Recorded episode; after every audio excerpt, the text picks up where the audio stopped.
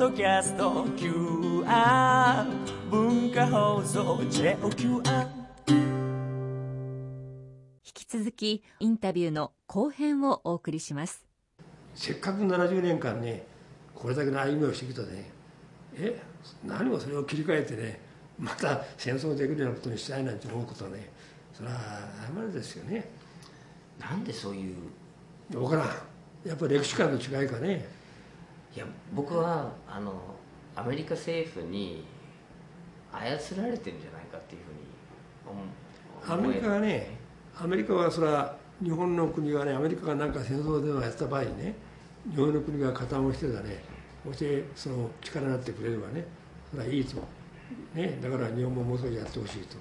何かあった時にね日本は何もできんからねアメリカだけに守ってくれっていうのはねもうそれは余裕はないとアメリカも、だから日本も自主的にやるべきとやってもらいたいと。いうふうに思っておるかもしれませんね。ね、うん。はまたそれはそれはまたアメリカは当然な話だよ、ね、だけどアメリカ時代だってねもうね戦争なんか考えない方がいいですよ。ね、イラクで失敗してるんだからあんた。アフガニスタンで失敗してるんだから。ね。もうそんな時代じゃないですからね。だから考えない方がいいですよ。と僕は思うね。そうならねボタンに協し合ってその戦争が起こりそうな目があればねその目をこうやっぱ詰め取っていく潰していくという努力をした方がねよっぽどそれは国のためになるし世界のためになるんでね。そういうだから日本が平和憲法を持っとってもう戦争はしないんだと言うんならね戦争ができなくていいような方向にはねやっぱり協力していくとアメリカからもねいうふうにした方がアメリカのためにもなると、うん、だから日本はそういうふうにアメリカを説得すればいいんですよ。ですよね。ね、でアメリカの国民だってねいやそれはけしからんな自我だよね、そうですようでもなんでそういうふうにアメリカを説得しようとしないんですか官僚も全然そういう動きないし。ん、だから僕はやっぱり日米安保条約があってねこれまで日本とねアメリカが手をつないできたと、ね、だからアメリカが困った時はね日本もやっぱり力を加えるということは当然じゃないかと、ね、だからそれはいいですよ。お互いに協力し合うことはね。だからそれはいいことでね平和のために協力し合うというのはいいけどね。戦争のために協力し合うなんてことはねそれはもうしない方がいいむしろアメリカをねやめた方がいいと。言って日本は止めた方がいいんでね、うん、そういう努力こそすべきじゃないかと。それが本当に見てアメリカのためにもなると。ですよね。でそれはあのそういうチャンスがあの一度小泉政権の時に巡ってきたんですよね。あ小泉さんの時もな。小泉さんはあのイラクの、ね、最初湾岸戦争の時にあのもしそこで踏ん張ってアメリカをむしろ説得するような行動をとっていれば なおよかったけどな。僕はそうしたら世界的に小泉純一郎という人はあの歴史に残うんる。人物になったと思うんですよね、うん。いやいち早くあんた賛成してた。そうなんですよ。もう何の根拠もないのに何にもあのそうそうそれが賛成も何もないのに。それが誤りじゃわですよね。だからそういうふうにもうあのパブロフの犬がよだれを垂ら垂らすみたいにもうすぐに賛成すぐに米政府の言う通りですっていうそのあのさっきね僕はあの兵隊乗る時にね広島長崎に原爆を移されてねはい。ピカソンっていう話をしましたね,、はい。ね。それはねやっぱりあの原爆を受けらせずね僕らはまあ後で話を聞いたり写真見たりするけどもねそれはもう地獄ですよね。もう焼けたされてねもう本当にもうみんなが死んでいっちゃうんだからね。それは地地獄の内面見ちますよ、ね、だからねこんなことをねもう二度としちゃいかんっていう気持ちになりますよね。あれ見たらね。まあ大分なんかでもいい例があるんだけどね。あの本当の近くにうううアジムってとこありますよ町が。い今う宇佐市宇佐市の中にね、はい。アジムって町が、はい。はいでその隣に中津市のがあるんだけどね。中津市に料亭が筑紫亭っていう料亭があるんですよ。でその宇佐と味むところにね特攻隊がおったんです。で特攻隊はもう訓練をして命令が来たらね立た立たないからなんですね。で待機しない。とその待機してる若い連中がねその中津の筑紫亭っていう料亭にねたむろしょったんです。ね。これはもう命令が来たら飛び立つんですから。飛び立って乗っていく飛行機には帰りの油がないんですよ。行くしかないんですよ。だからもう打ち込んでいく。ししししに行くんですよ。いいですか？まあ10個20歳ぐらいの、ね、大学出たばかりのね若い青年がですよ。体育してるんですよ。命令が来たら行くんですよ。しに行くんですよ。だからねもうやりきれん気持ちだろうな。軍刀抜いてね抜き穴柱にね気をつけてるんですよ。ね。でねこれはねそういうことをしてたね本当に国国が救われると言うんならいいですよ。もう沖縄までアメリカ軍が来てねえもう日本はいつ手を挙げるかと。いうような状況になってる時にね取りしに行くんですから。で命令するやつもねよく命令ができるもんだと。通常の人間の頭だったらねできませんよあんなことねそれをあんたは命令していかするんだから。で死に死に行くんですから。だからもうやりきれん気持ちがやっぱあるんでしょうね、うん、そういうその若い青年にあたりのね姿っていうものをね考えた場合ねああやっぱ戦争だけしちゃいかんなと。これはね人間を狂わすんですよ。もう正常な頭じゃないんですよ。人を人を殺すことをね何とも思ってないしね。人が死ぬこともねもう何とも思ってないんですよ。考えられないよね。それが戦争なんですよ、うん、だからどんなことがあってもそれは正常な頭で考えた場合ねもうそんな過ちを繰り返しちゃいかんと。いうのは当たり前の話だと僕思いますよ。ねそのアジムのその特攻隊の隊員と森山さんはほぼ同年代です。同じおいええ同じような年配ですね。彼らのその気持ちはもう、まあ、察するまでもなく分かりますよね。わかりますよ。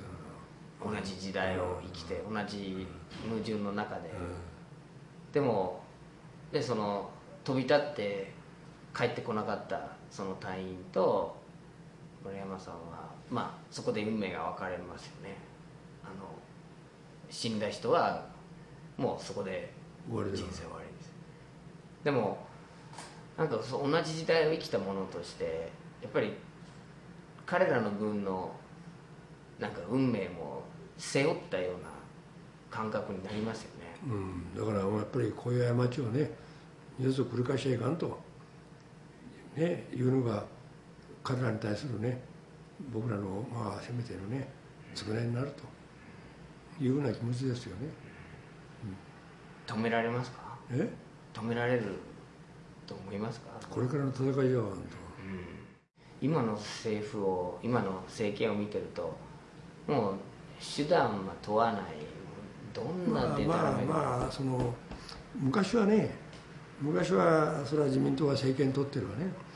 だけどその自民党という政党はね単独じゃないんですよ。派閥がいろいろあるでしょ。その派閥の連合政権なのね。で派閥の親分がある程度影響力を持ってるわけですだから派閥の意見を聞かないとね総理が務まらないと。こういうこう状況で内閣ができてるわけでね今はそうじゃないんですよ。もう今は派閥に力がないんです。なぜこうなったかというんです。これはやっぱり小選挙区制ですね。あの選挙区でね以前は、まあ、自民党の中でもね一つの選挙区で2人か3人立ち寄ってたんです。だから派閥はそれぞれ候補者を立ってね争ってたんですよ。今は1人しか公認がないんでそれを公認する権限は党が握ってるんですよ、ね、党に逆らったらね公認されないかもしれない。言うんでもう権力にね追随していくわけでね。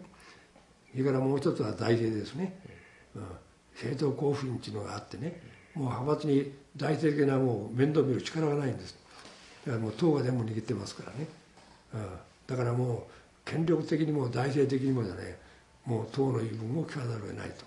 いう一見集中的なね。もう状況になってきてるだから党内民主主義がねないないんですよ。だから昔のようにねこんなことやったらそれはいかんと。言って反対する声がだいぶずっと民主党の自民党の中からも出よったけどね。今はもう全然声がないのね、もう抑えられて黙っちゃいますみんな。これ腹の中では反対でもねもうなかなか態度が取れないと、ね、それからもう一つは今度は野党だね。野党もやっぱりその野党の中にねやっぱ権力にあやかあやかろうというねこの人もおるわけですよ、ね、やっぱ政治をするってね仕事をするためにはね権力から孤立したらね仕事ができないと。だからこれはまあ善意に考えてね国会議員として政治家として役割を果たしていくためにはやっぱり権力を適当に使わないとねなかなかそれは国民のために支持者のためにできないと。いうんで権力にこう近寄ろうとするね、うん、そういう人たちもおるわけですよ。まあだから野党が必ずしもその考え方でねこうどうこうするとかねいうことが何にくいんですね、うん、そこがまた向こうの机だからね。権力握ってる方の。で野党がこう分断される。だからで野党が全体としてはね力を合わせてね力を発揮すると抵抗していくというようなことになかなかなりにくいね、うん、だから状況になると。いうんで一強一強強弱といってね、うん、一つの力を持ったらねあとは皆もう弱者だと。こういう状況になっていることは残念ですけどね、ね、だけど国民の世論がねだんだんだんだんこう反対の声が高まってくるとねそれは国会議員っていうのはみんな選挙で選ばれるわけだからね。一番大事なのはやっぱり有権者ですよ、うん、有権者の声が今までと違うと、ね、ここはもう絶対許さないと。いう反対の人が強いと。あんたは賛成か反対かとこう言って投票されたらね困ると。言うんでやっぱりそれはあるでしょうね、安倍さんがあんたはでも票を入れてくれるわけじゃないんだから、うん。ね、だからそこまで声が高まってくるとだねそれはやらないと思うね。そうですね、うん、もうそこは僕は勝負だと思う。そうですね。今は。あの村山内閣の時にまあ進めなければしかもこの内閣でなければできないことをあのいろいろ選んででその中に一つ進めるべきものものとして地方分権がありました。地方分権はそこで進んだけれども自民党っていう権力を握ってる組織を見ると全く反対の方につまり自民党の中のその地方分権が完全に潰されて今もう中枢の党の権力者が全てを握ってるっていうそういう状況です、ね、もう今地方分権なんて声がないないですね。もう言葉として聞かない。話題にならないですね情報公開も作ったけどだね。今になって特定秘密保護とかね。ね。むしろこう逆になるよけね。逆です、ね、うん、残念だけどもね。本当に残念だね、うん、まあ僕らの力も弱いけどね、うん、弱いけども。うんやっぱりもう少しあの日常の生活にね直接影響があるような問題かねなんかでないとなかなか国民をね自分のものとして考えられないねところもあるからね。しかしこの戦争をするかしないかっていうね戦争をやることになるかやらずに済むかっていうのはねこの判断になるとねそうは簡単にいかないと思うね、うん、だからここはもう勝負どころだね、うん、もう僕はやらそうですよ。だからもう俺は本当命がけみたいなもんだから、うん、などうせもう先もあんまり短く長くねえけどね。これだけはやらせないと。そうですね。俺死ぬまでやらせないと。そうですね。いや本当そうですよ。憲法に対する思いも同じですか、だってもう憲法、憲法もねあのそれはねやっぱり表現の問題がね、うん、まあいろいろあるからねだからもう絶対に変えちゃいかんなんてことは僕は思ってませんよ、うんうん、ね、だけど救助はねやっぱり変えない方がいいと。思ってます。だから僕はあの国会の中で憲法調査会というのをね作る時にね、反対したんですよ、ね、で社会党は委員を送らなかったの、憲法調査会に。でその時に山中さんか、ね、調査会の会長が僕のとこ来てねもってなんとかこう委員を出してくれないかっていう話があったね、だからね何のために憲法を改正する必要があるのかと。検討する必要があるのかと。で聞いたらねもうこれまでともう憲法制定から年が経ってだね。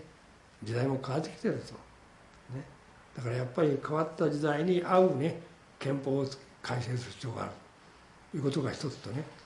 だからこれだけ環境問題がねやかましい時にね憲法には環境の彼女もないと、ね、だからやっぱりこの時代が要求するものについてもね十分答えうるような憲法にねする必要があるんじゃないかと。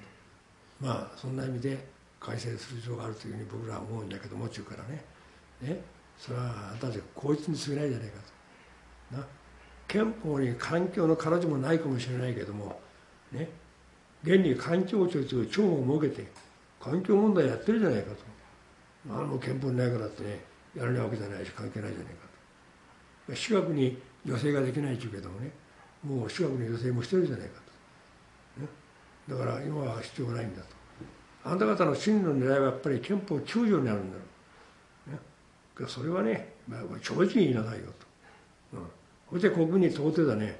なんとか9条を変えたいって言うんならね。それは国民の皆さんが判断するだろう。それはもう言わずにじゃねえ。ね。君のことはねそれはおかしいと。だから俺は賛成しないと。言ってまあ断ったことあるんだけどね。僕はね憲法9条合憲と言ったの。総理の時に。なあの時はだいぶ批判されたわ僕は。今でも批判する人がおるおんねもうそれは声は小さいけどね、うん、あ自衛隊、えー、自衛隊自衛隊合憲って、うん、ね？言ったでしょ、うん、なぜ自衛隊合憲かって言いましたらね。憲法が憲法に違反する自衛隊ならね？もう国民の8割が認めてるんだから合憲だというふうにしてもらうために憲法が違反なら憲法を改正したらいいじゃないかと。で憲法を改正すべきだという要求をだね。自民党がしよるじゃないかと。憲法を改正されたらどうなるかと。いうことがまああってね、まあ、政治的にはね。で具体的に考えた場合ねもう国民の8割方はね自衛隊はいいと。評価してる。災害が上がった時には自衛隊が出動してたね。汗を流してね復旧やら復興のためにね頑張って努力してると。こういう自衛隊ならあっていいじゃないかと。言って国民の8割が認めてると。だから今の自衛隊は憲法9条があるから戦争しないんだと。海外に行かないんだと。武装して海外に行かないんだと。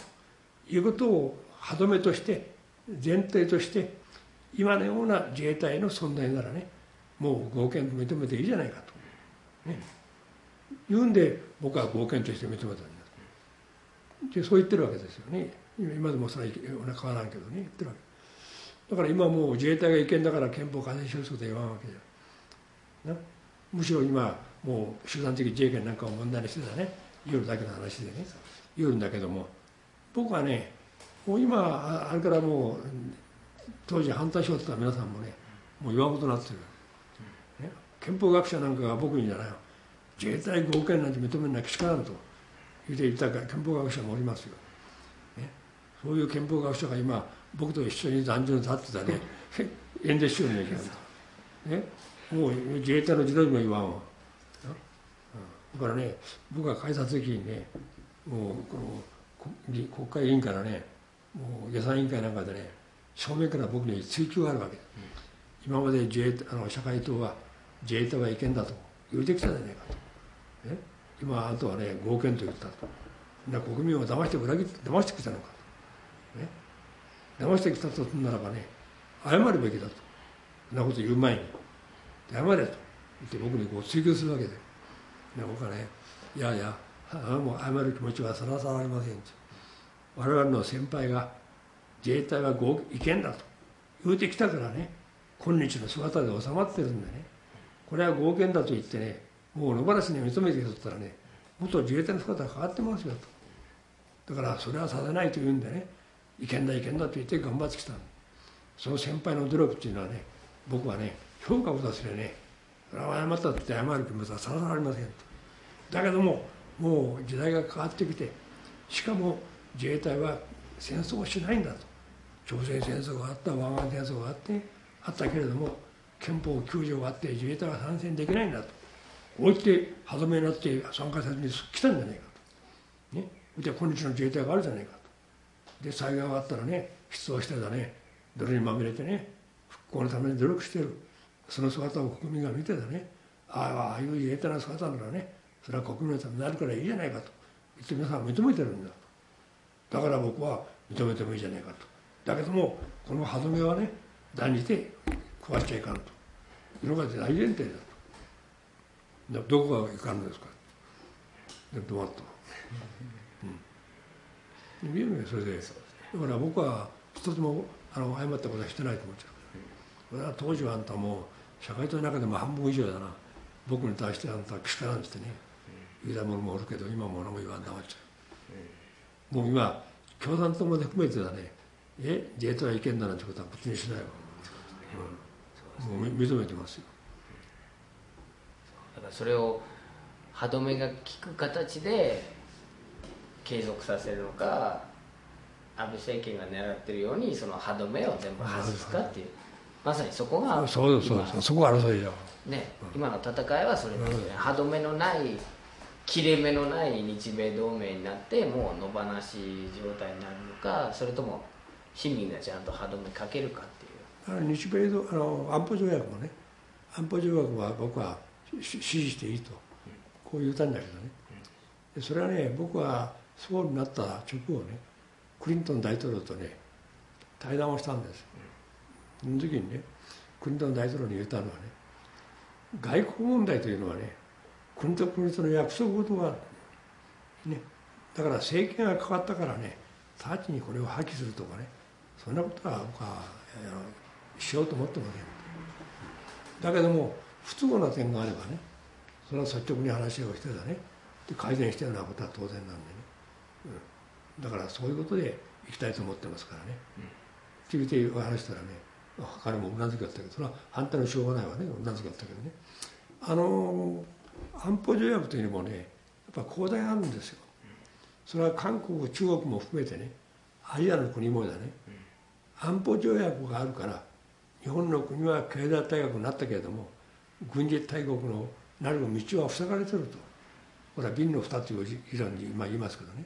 だからあの信者がね中国に行ってたね毛沢東やら資本来を会った時にねそういう説明してんですよ。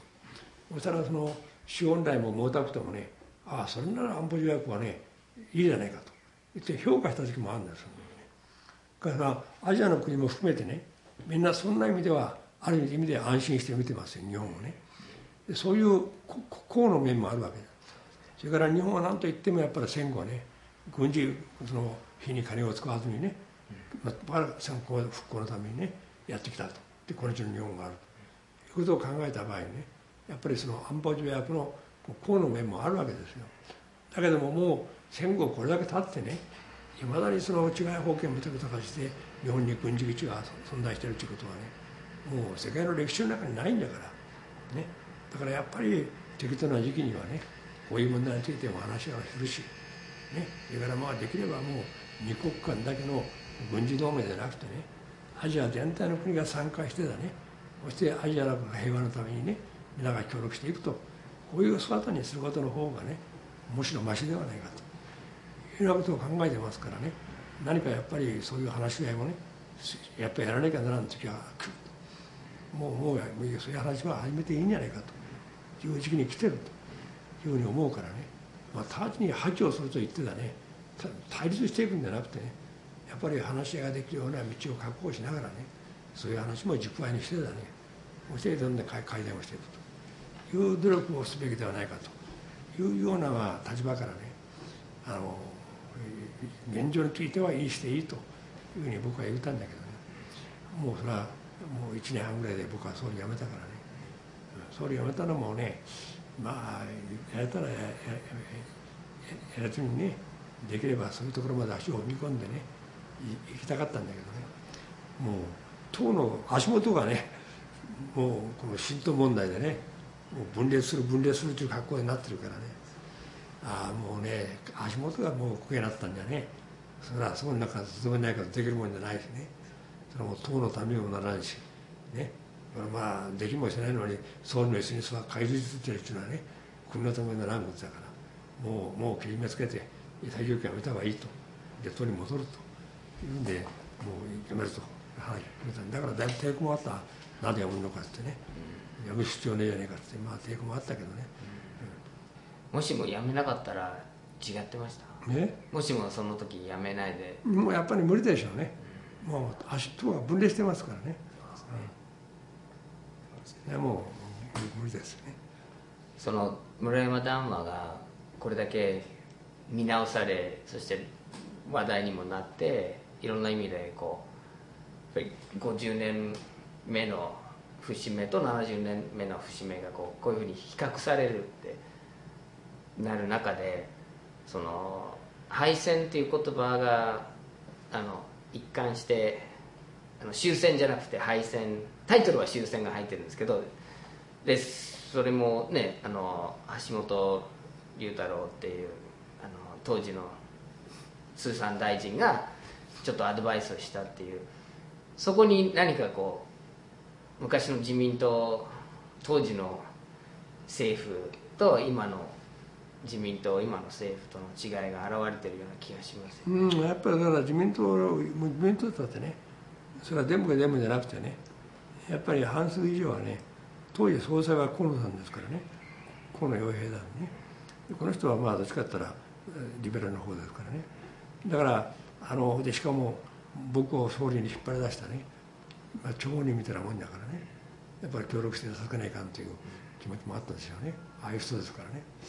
でそうでなかったら僕も総理なんか受けないけどね、うん、だからあので僕はまあ官房長官が下になって、まあ、これだこれという人間には説得に行ったんだと思うけどね、うん、だけどまあ橋本龍太郎っていうのはね遺族会の会長してるんですよ。遺族会の会長ね。でまあ次期に総裁になるという人だからね。敬意を払って。まあ僕は自分から電話かけてねちょっと言っとった方がいいじゃろうと。もうこれ電話したんだよ。であんたはあの談話の原文読んだかと。言ったら読んだっちゅうからね。なんか意見はないかって聞いたらいやもう意見はないと。よくできちゃうと。言うからそうかそれよかったちょっとまあ一言だけ言わせてもらうとね。あの文章の中には敗戦と終戦というね2つの言葉が使われてるけどもどっちかどっちか一つに絞った方がいいんじゃないかと。いうふうに思いますとこう言うからね。ああそれは言うことを聞いたと、ね、どっちがいいと思うかって聞いて。まあ意見だけ聞かせてくれと。覚えたらね。いやもうそれは敗戦でいいんじゃないですかと。だからそれも僕も賛成だと。ほなそういうふうに修正しようと。でそれは修正したんだけどね。まあ遺族会まあ後で聞いたら遺族会の中にもねやっぱりそういう声もだいぶ強くあったという話はね、もうこれは敗戦だと。負けたんだと、いうね気持ちを持ってる人が、まあ、あったんじゃないかな、だからまあそれは常識で考えてねそうだと僕は思うよね。今安倍安倍総理は敗戦って言わないですね。言わんかい。終戦中は、終戦ですね。徹底して終戦ですよね。まあまあ負けたことは間違いないよね。ねえ、いやだからそこあをの負けたかったって話するとねこの時中国のマスコミが来てきたんね。でねその人が僕に言うんですよ。日本国民はね正直言うてたね中国だけなら勝ったとアメリカに負けたんです。こういう声もあるけどもねそれについてはどう思いますかって。ちょっと答えようかないなこれな、うん、だからねいやいやそれあんたアメリカとか負けないから中国に負けたとかね勝った負けたの話じゃないと。ね。このちっぽけな日本がね世界を相手に戦戦争したってねもともと無謀な戦争でね勝った負けたじゃないですよと。一応僕は言うてたけどな、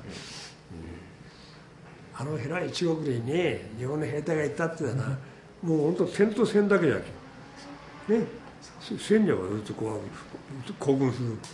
それを去った後はあんたもうもう全く敵地やからな、うん、で占領したとこだけ日本が占めてるだけで、ね、もう一分経ったらまた元に戻るんだよ、ね、そういうその戦争を去ってねそれあんたどうならんやあんた。全くもうほら無謀な戦争だよね、中国にずっと足を踏み込んでいってたね。それで江戸だったらもうもう油が必要になってきたわけだよ。ね。油が必要になってきたからね。油田を開放するためにはね南方に手を出したわけだよ。戦争が戦線が広がったわけだよ。で中国から今度は南西の方にじゃない兵隊を移動させるわけだ。よ、ね、誘導されされる船が輸送船がだね全部暗号がだな。アメリカからこう察知されてだね。え輸送船を待ち構えてるわけだ。その待ち構えてるところに知らずにだね。日本の軍隊がどんどん行くわけだよ。みんなやられるわけだからね。そういう無謀な戦争をしてるわけだから。話にならんですよ。もうもうあんた生き残った人間はだな。もう銃もなけりゃ食料もないね。昨日は昨日昨日までねわっとかろうじて上陸してだね。山の中の逃げサンゴの中の逃げ回ってだね。で死ぬ目にあってるんですよ。だから地獄の日本兵士ね名前が付いた本が書いてあるけどもね全くそういうことですよ。軍隊の時代 1, 1年間ですよね。あの軍隊に入って村山さんは。その思い出って何かいい思い出とかもあるんですか？いい思い出っていうのはねいい思い出っていうのはあんまないけどね。嫌な思い出。え？嫌な思いっていうよりもねああ軍隊ところはこういうところかと思うとね。ねもう僕らが入った時は終戦1年前ですからね、えー、もうもう終わりの頃ですよね。だから銃をあんまりないんで兵器がで衛兵なんかはもう木銃持って立ってそれからこの軍刀だったよな。竹で作ったような軍刀ねこうかっこいいなね、うん、あのこれで食料がないよ。あのもう初年なんていうのはかわいそうなもんでね、うん、もうそれはもうなんつうかもう残りかすばっかり食べるんだよな。初年兵っていうのは、ね、だからもうお腹空いてしょうがないよ。もうガキのような生活ですよ、うん、それはね貸し会室貸し会室が別にあってね初年兵にはね貸し会の当番がおるわけです、うん、当番がみんな食事運ぶわけだ、うん、運ぶんね。その貸し会が食べる食事はねもう例えば汁なんかしたってね食感の中にはもう肉から何かいっぱい入ってるわけだ、うん、全部貸し会のやつにいっぱい作るんだよでも初年兵が食べる時はねもう汁ばっかりでねもう身がないんですよ、ね。うん、だからもう全くもうお腹の突き通しだよね。で柏の柏の当番がね柏が食べた後ね片付けに行くわけだ、ね、下げに行くわけだ。で下げるこのおでんの中にはね残飯がいっぱい入ってるわけだ。彼らはもうあんまりお腹空いてないからね食べないんですよ。食べないけどいっぱい継がないとねまた文句言われるからねいっぱい継いでいくんだ、ね、そのこうはげてくる残飯にだなそれが寄ってたかってたねね奪い合うんだよね。それにちはそれが生活しようんですよ、うん、ここで全くもう理屈抜きだね理屈抜きで要上官の命令は天皇の命令だ。と絶対服従なんですよね。だからもう軍隊つけなこういうところか。ひでえもんだなと僕は思ったけどね。けど逆らわけにいかんからね、うん、だけどまあおかげで僕らはあんまりそのひどめにあったことはないけどね。ないけどもそれはひどめあったしおりますよ。もう理屈ないんだから。気に食わなきゃ叩くんだからね、うん、そしてまあこう初年を終わるわけです。でそういう軍隊生活見てねああもうこれだね。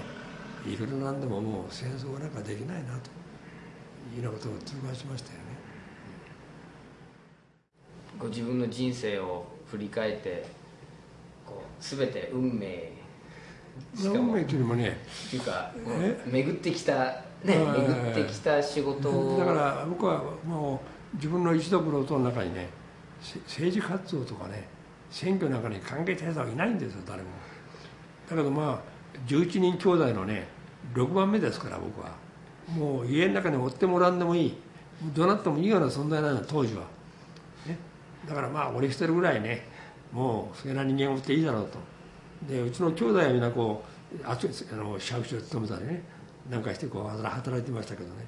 僕だけはもう就職を一切させる浪人ですよ、ね、だけど家に帰りゃ食べ物があるから食うには困らんわ。みんなでして食べないいんだから。ね。でまあその時やっつけたんだけどももうみんなもやっぱりもう認めてるわけじゃんもう。そうよね、うん、それいいことにしていいことにしてっていうわけじゃないけどね。やっつけたんですよ。でその後はその市会議員選挙があってねで市会議員選挙にまあ出なんかっていう話があったんでな。でその時その時の会議のね模様を見とったらねその当時社会党にはね和と左とあったの右と左と。ね。で右の方から候補者が3人ばかり出たんですね、だけど左の方からねこれは労働組合の関係が多いからね左の方は。候補者が出ないんですよ。だから誰も出らない悪いからね一人ぐらいやったらどうかという話になってね。どうせ当選の見込みはないんだからね。一番若い者にやった方がいいと言うてあんた見たら僕が一番若いのでもお前がやれっちゅう言うから何でもあんねんそれはダメだと。それは無茶だと。ね。言うて僕はだいぶ抵抗したんだけどね。もうあんまりみんなが言うからね。こんなもうしょうがねえやるかっつって。でまあやったんだけどね、それはもう見事に落選したんに最初からそうじゃけもう金も使わ使ったってないからね、うん、でやったんだけどね。落落選したんだその時はいくつか26、7やね、うん、で落選したんだけどもまた4年後に選挙があるの。その時に僕はねもう全然取るに足らないような表現でね。負けたらねもう声がかからないと思う。だけどまあ比較的取った方だけ落選のした中でもね、だから惜しいじゃないかもう一遍やれと。いう話がこうまた盛り返してきてたな。でもうなテレビでもう一遍やるかっつってね。またやったんだよ。本当は5番目だかった。5番目36人を5番目だけね、まあいい方だわ、うん、でまた4年後にやって4年後だからトップで上がったんだ。うん、でたまたま3回目の市会議員選挙の時に県会議員選挙があったね。であの大分市は大分市で県会議も市会議も選挙するわけだから選挙する有権者は同じですよ、ね、だからまあこういうような必要があってね県会やれと言うんだからまあそんな県会に変わってもいいだろうと納得してくれるだろうと。言うんでまあみんなが県会をやれやれって言うんだからこんな県会やろうと。いう県会やったの。だからトップで上がった。だからまあ比較的この選挙は全然一緒んだけどね。すぐてきてもう県会議員を3期やったんで3期目の当選をして1年経ってからね衆議院選挙があったで衆議院選挙にまた候補者がなくてやな。でもうお前がお前がやれっちゅうもんだからね。ああダメだと。いくらなんでもあんた選挙やったばっかりでね1年しか経ってないのにねまた変わるっていうのはね有権者だって申し訳ないからねそんなことやらん方がいいと。それは俺だけのためじゃなくて党のためにもねそんなことすべきじゃないと。こう言ってまあ僕を取り巻いて応援してる皆さんもそれは反対だ反対だって止めたんですよ。だけどもう選挙が迫る候補者が決まらんね。もう党全体が困るじゃないかと。いう話になってこんなもんしょうがねえやるかと。言ってももうしょうがねえしょうがねえで衆議院選挙やったんだよ。本当またトップで上がっただからねまあ選挙はそんなふうでねあのまあ情勢が作られてきた中でこう引っ張り出されて担げられてねそれで選挙させられたっていうか金ももちろんないしね、まあ、労働組合なんかがカンパしてくれたけどね選挙やったんだけど、まあ、それでずっとやってきてるからね。で僕はいっぺん落選したんですよ。いっぺんね衆議院落選したんさ3回目の選挙の時に、ね、それはねあのその2回目の選挙の時にね社会党が4名区で2名だったんだね。で何もなんでも2名は無理だわと言うたんだけどもまあ俺がトップで上がってるもんだけどね。やれやれやれやれやれって勢いがついてたねで2名やったんだけどもうそれは死に物狂いの選挙やったねその時は、うん、で自民党の方は生なんで2名は無理だと思ってからこっちは安心してるわけ、うん、で開けてみたらな僕はトップでねもう一人の新人が2番目でねえ自民党が2人とも落ちたんだよ落ちたんだよえそしてまた半年後にだな選挙があったのこれダブル選挙だであのあのあれが死んだ時じゃん。おいらさんが。おいらが死んだ時じゃん。東霊合戦みたいなもんだわな。大分県は2人ともまあ落選して負けちゃったからね。これまた弔い合戦みたいなもんだよ、うん、向こうは必死ですよ今度はね。何もなんでもって必死になっちゃうよ。こっちはねその半年前にねトップと2番目で上がっちゃうんだからいくらなんでも負けることはねえわしてもうこう安心しきってるわ。油断してるわ若干ね。それやっぱり違いだと僕は思うね、うん、で結局その3回目の選挙の時はだな自民党が全部当選してで社会党は2名とも落ちた、ね、あその時僕が監視したのはね NHK のね遠くから来てる記者がね投票の前の晩に僕のところに来てね言うんですよ。投票の前の晩ですよ今度の選挙はどうですかって僕に言うからねいやそれはね向こうは弔い合戦だからね必死だしいえ厳しい選挙だったと。ね。だからまあ正直なところ分からんなって。まあそう言いながら僕自身にはねまさか俺を釣ることはなかろうというね気持ちがあったことは間違いない。そしたらその記者が言うにはね1,000票ぐらいの差でね競り合ってるって言うんですね ひょっとしたら競りまくるかもしれませんよって僕に言うんだよ。まあそういうことはなかろうと思うけども、うん、若いこの選挙分からんなという程度のしか僕は聞いてなかったよ、うん、開けてみたらね700票ぐらいで負けた僕は。負けた。よく飲んでると思ったら感じたけどね。もっと早くいてくれなね手の内があったけどもトイレの前の晩じゃきゃで敗れたねこれで敗れた時はあんた3年半浪人やけなんだ。3年半。ね。それはもう生活のもうな。余裕があるわけじゃないしね。実有選挙するうちはね。やっぱり準備をしないかんからね。ちょっとこれは無理だろうと思ってね。もうやめようと、うん、言うてみんなにも話したい、うん、これはちょっと無理だからな。もうこの木でやめようかと。だからないっぺん。ぐらい負けたからってそれに弱気に並んでくれと。みんなが言うけどな。くじで言うだけであんたどうこうするわけじゃねえけどねうんだからまあなちょっとまあその女房がねもう負けたまま来たがるしのもなお父さんねやっぱりあんまりじゃねうんまあなんとかやるんなら頑張ってやろうじゃないかっつってまあ泣くほど言うけんね、うん、そうかどうかがもうな頑張るかのっつって。今ややることにしたんだけどね。そしたらまたトップで上がったんだけどね。それからずっとトップじゃん、でまあそれはその党党だってね僕はあのあんまりその派閥なんかにねしたことないんですよ。関心もなかったね。だから国会議員にしてもらったんだから、まあ国会議員としてね何をすべきかということを自分なりに考えてね。やっぱり俺は労働者のために働いてきたんだから。やっぱりこのこの路線をね引き継いでね国会でも頑張っていこうと。でこれから日本の国は高齢化社会になってね年寄りが増えていく。ね。やっぱり働いてる間はね健康でねある程度生活も安定してね働いて家族を養ってきてで年を取ったらねそれはもう年金が保障してたね老後の暮らしにあまり心配がないと。そういう世の中を作っていくことがこれから大事じゃないかと。で俺はもうこの仕事に専念をしてね国会議員としてやらせてもらうと。で70歳定年という話もあるからね70歳になったらもう国会を譲ってあの後輩に譲ってねもう引退すると。いうぐらいの決意でねやらせてもらおうと。いう腹を決めてだね。そして、まあ、毎年希望を取るんだけどね希望の中に第一希望第二希望第三希望って書くんだけども第一希望も第二希望も第三希望もね社会労働委員会と。言うてずっと社会労働委員会一本で来たの。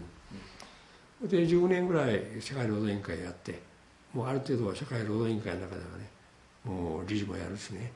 もうで部会長もなるし、まあ、ある程度まあそんなの基盤を作った中でね頑張ってきたんだけど。たまたまその予算委員会のね理事が社会党2人おるんだけども一人が事情があって辞めてだね。一人になったあの上田哲っていうね NHK 経済議員がおったけどね、彼が理事ですよ。これはもう口八丁手八丁でね、うん、これはね何もなんでもねこれ理事になってくれって俺に言うからな。やっぱり予算委員会になんなんてことをね希望したこともないんだからね。それは無理だと。俺はもう社会労働委員会からね一本もなんと。国会議員やってる間はこれやらせてもらうという決意を固めて俺なってるんだからねもうそんな無茶なことは言いなさんなと。ね、で社会労働部会の皆さんもだね村山を予算委員会に出すことについては反対という決議もしてもらってだねで国体に申し出してだねそれはもうやめてくれと。ってだいぶ言うたんだけどねなかなか交輪が決まらないよね。でも予算委員会国会は始まるし予算委員会も始まるしね理事が二人のに一人じゃ困るからねまあなんとか考えてくれという話になってだね。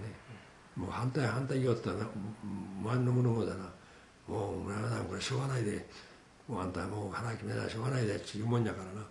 ああもうしょうがないな。ほんでやるかって。でリやったんだよな。で僕はもう以前から予算予算委員会の理事と国対委員長はね3期以上やるべきじゃないと。3期やったらもうやめるべきだと、ね、交代すべきだと。そうでないとやっぱりもういろんな誤解が生まれるからねよろしくないと。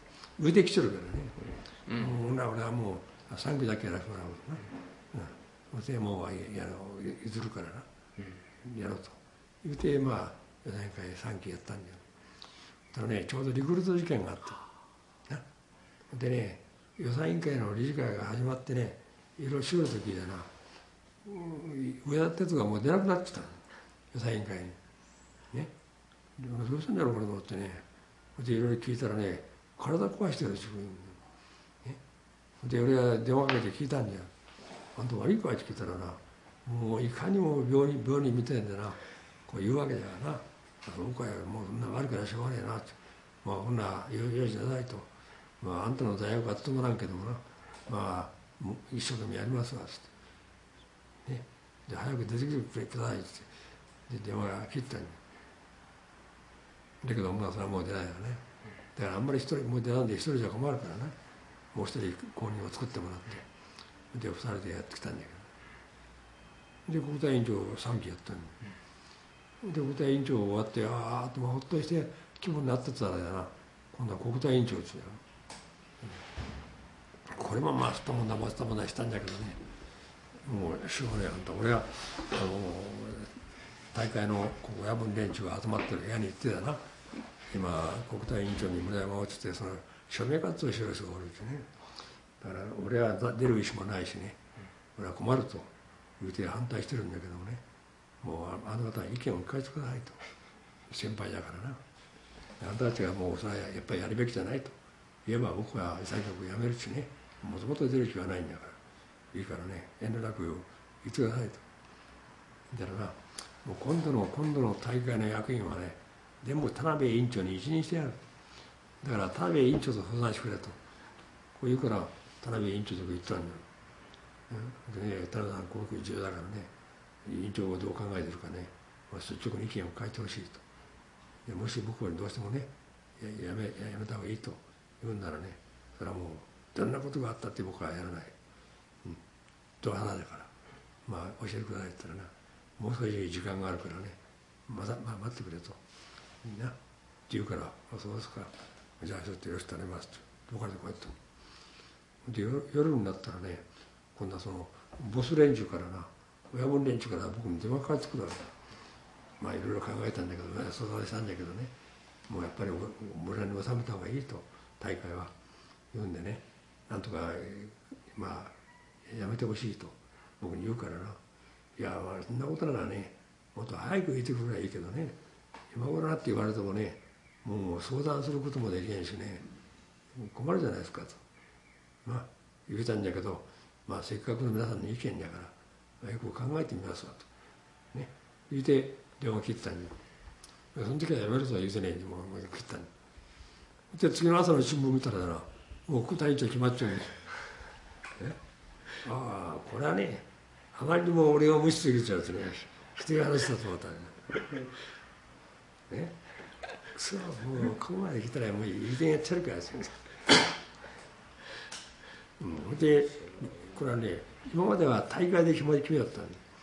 だけどやっぱり国大委員長と精神会長はね国会議員と関連が深いからね両院議員で選挙をしてね決めると。それで大会がそれを承認すると。こういうふうに規約が改正されてね不正になっただから選挙するわけですよね、うん、で両院総会が開かれてね僕はそこに行ったんですよ、うん、まあまあその時はどげしようかなとまあ自分で迷ってた。それでしよったらねあのまあいろいろ経過が説明があってでいよいよ豊に入ると。いう時になったら緊急動議が出た動議が。でその推薦されてる2人がね本当にやる意思があるのかどういう意思でやるのかね挨拶も聞かないままねどうしようとって無理だからね。もっと挨拶聞いたらどうかって。そういう出会いですね。でその同期を出した男はだな僕にこう反対する男なんだよ。うん。でこの男が同期出したってことはなもし挨拶をさせたらな僕が出る意思がないというふうに言うじゃろうと思って期待したんだと思う。強く言えてないけんなないけないって言うんです でこうもうあんたもうしょうがないわ。うんまあ僕はなこういうことになるとは思わなかったけどもね。まあせっかく皆さんからねこう言われてねやれやれって言われてねもうしょうがないなという気持ちですと。なまあしかしせっかく皆さんから押されてね国対委員長になったらね皆さんの意思も尊重しながらねやらせてもらいますわ。もう消極的じゃん。一方はもうだったつもりだけどあんた人件費はもう新聞で辞典も出ちゃうんだけど。じゃあ開けてみたら圧倒的に僕が多いんでで国対委員長になって。で国対委員長を3年やったんででも3年やったから約束通りね俺辞めさせてもらうと。で辞めたんでで今度は委員長になってくれる。で委員長な、うん、もうこれも嫌だよってだいぶ抵抗したんで抵抗して大分までこう大分の連中まで来てもらってだねもうそれは絶対無理だと出さないと。言うて反対してもらったんだけどももう外のつまりもう大会でいや大会じゃないよ。党員が登用するわけですからね。伝統員が。もうしょうがないわあんた成り行き任せな、うん、これで党の委員長になった、そしたら半年後で落ちたら今度は総理大臣やってくれっつこんな人生の歩み道はないわあんた。それもねもう大臣もやったことなければねね理事のけあの与党の経験もないないしね。ああそうか。大臣首相官邸なんかねあんまりいたこともないんだからね。そういう人間がねいきなり総理大臣だってねそれは無理だ無理だと。言って僕はもう誰から言わ話があってもいや無理だもうダメだって。もし社会党からどうしても出してくれる人ならねそれは先輩もこっちゃから党内で相談してたね出してもいいけども僕はダメですよと。でおーっと答え続けてたので今度は一方今度はこの一方はねその安倍道夫が出るとかね、うん、で安倍道夫がいっぱいでかかったんだけどもまあ派閥の皆さんから足引っ張られてたな。あんたはもう自民党のね総裁になろうかという人がねあんなやつに飲まされてね引っ張り出されて担ぎ出されたりしたらいかんですよと言って止めたんだよ。で渡辺道夫さんもやめたんで今度は海部さんに話が言ったんで海部さんはその話に乗って出たんで乗って出たら中曽根康弘がだな。記者会見やって。なんもなんでもね野党にね元野党にね投与するわけにはいかんと。俺は海部に入れると。言って記者会見で言うちゃうんだよ。で自分の中でもだいぶ揉めたってね。後で聞いた話だけど。だから僕はまあその時に、まあ、総理で総裁までやったとこはね自民党を離党してまでやるって言うんだからよほど賞賛がなければやらないだろうで中寺さんはああいう記者会見やってるしね。これはもう海部にまた決まるのかなと。いうような気持ちだったね。だから社会党としてはねまだ決まった候補者がないんだからね誰に投票するかって言ったらね社会党の委員長に入れるぐらいないじゃないかと。で党としては村山に入れるということをまあいろいろ意見があったけども結果的にはそうなったわけだ。僕はもうそれはしょうがないと今の慣例としてねそう。やってきちゃうんだからね。それはしょうがないと。だからまあ投票の結果はねそれは回復にまたなるんじゃねえかなと。ぐらいのつもりで入ってた。で投票したら僕が一番多くなった時にあれこれ変なことになったなと思ったけどもうしょうがないわね。それで終わった後であのさっきの橋本龍太郎ねそれから僕に電話があってねちょっとあんたにその報告したいことがあるって言うからね何ですかって言ったらまああの電話じゃなんだからねちょっと会えないかって言うから。ほんならいいですよって。じゃあ会うたんだからね自民党の議員総会ではね大変揉めだと。で執行部からはね今度の党首選挙あの初版選挙にはね村山さんに投票したいと。いう提案があったと。何もなんでもお前社会党の委員長にね投票なんかできるかと。ね言うてまあ大変もう学会議論があって決まらんやったんですよ。そしたら一番最後に私と地元で選挙一緒にするね。江藤誠一中大将があるんだけどそれが手を挙げてたね。村山さんがそうになって一番迷惑して困るのは私だと。だけどこの私がねもう国のため党のためになんならね我慢して村山さんに入れるという腹を決めてますと。言うてまあこう演説したしまたなシーンとなってね。で村山さんあんたに決まったし。うん。こっちはあんたありがた迷惑みたいな話やけどな。もうそれはしょうがないわな。だからああそうかよかったと、うん、って言ってまあ言うといたけどね。そういう裏の経過があるんですよ。だからねそれは全くもう変な話でね、うん、だから誰も思った人は僕はそうなんですよ。だってもう両津から考えてるあんたそんな条件はないんだからね。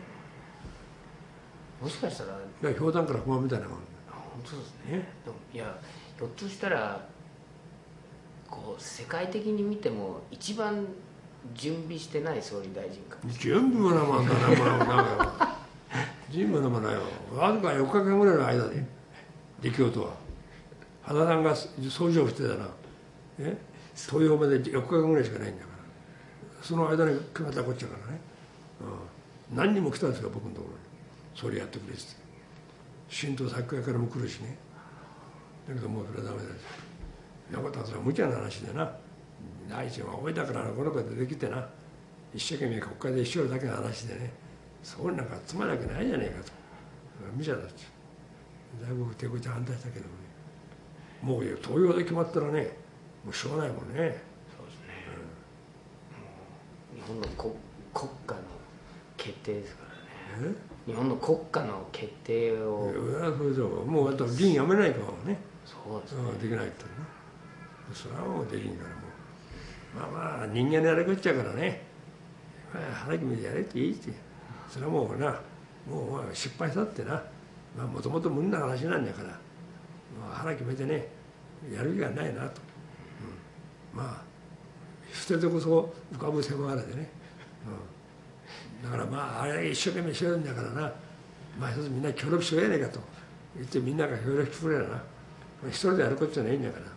まあ止まるわい村山さんは米軍の飛行機から巻かれたビラを拾ってそのビラにポツダム宣言が印刷されていてそれでポツダム宣言を読んだっていうふうにおっしゃってたんですね。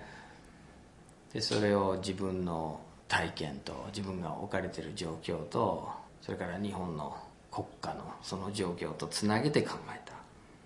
そういう体験を持ってそして総理大臣になって第二次世界大戦から50年が経った時に談話を出した。今70年の節目に総理大臣は、えーそういう体験がなくてそしてまあ国会のやり取りの中でポツダム宣言をつまびらかに読んでいないっていうふうに発言している。何かその歴史との関わり方向き合い方の大きな相違点も見えてくるような気がします。村山さんの話をずっと伺っていてところどころで「しょうがない」っていう言葉が出てくるのでちょっと注目してみたんですけど「しょうがない」っていうと諦めを含んだような形で言葉が使われるんですけど村山さんの場合は「しょうがないじゃあやるか」「しょうがないじゃあ頑張ろう」「しょうがないじゃあ引き受けてみる」っていうその一貫して前向きで積極的な意味が入っていて一見消極的に見えて本当は積極的なんだっていうその村山さんの生き方そのものがあの戦後50年の談話にも表れているような気がします。積極的平和主義っていうまさにそういう言葉が当てはまるような内容だと思います。今の総理大臣が出そうとしているその談話は歴史と向き合った時に消極的になるならば本当の意味での積極的平和主義はできないんじゃないかその消極性と積極性が本当に鮮やかに違いが現れた話だったと思います。来週は沖縄県与那国島の出身で戦時中日本が植民地にしていた台湾で暮らした宮良作さんの話です。お相手はアーサー・ビナードでした。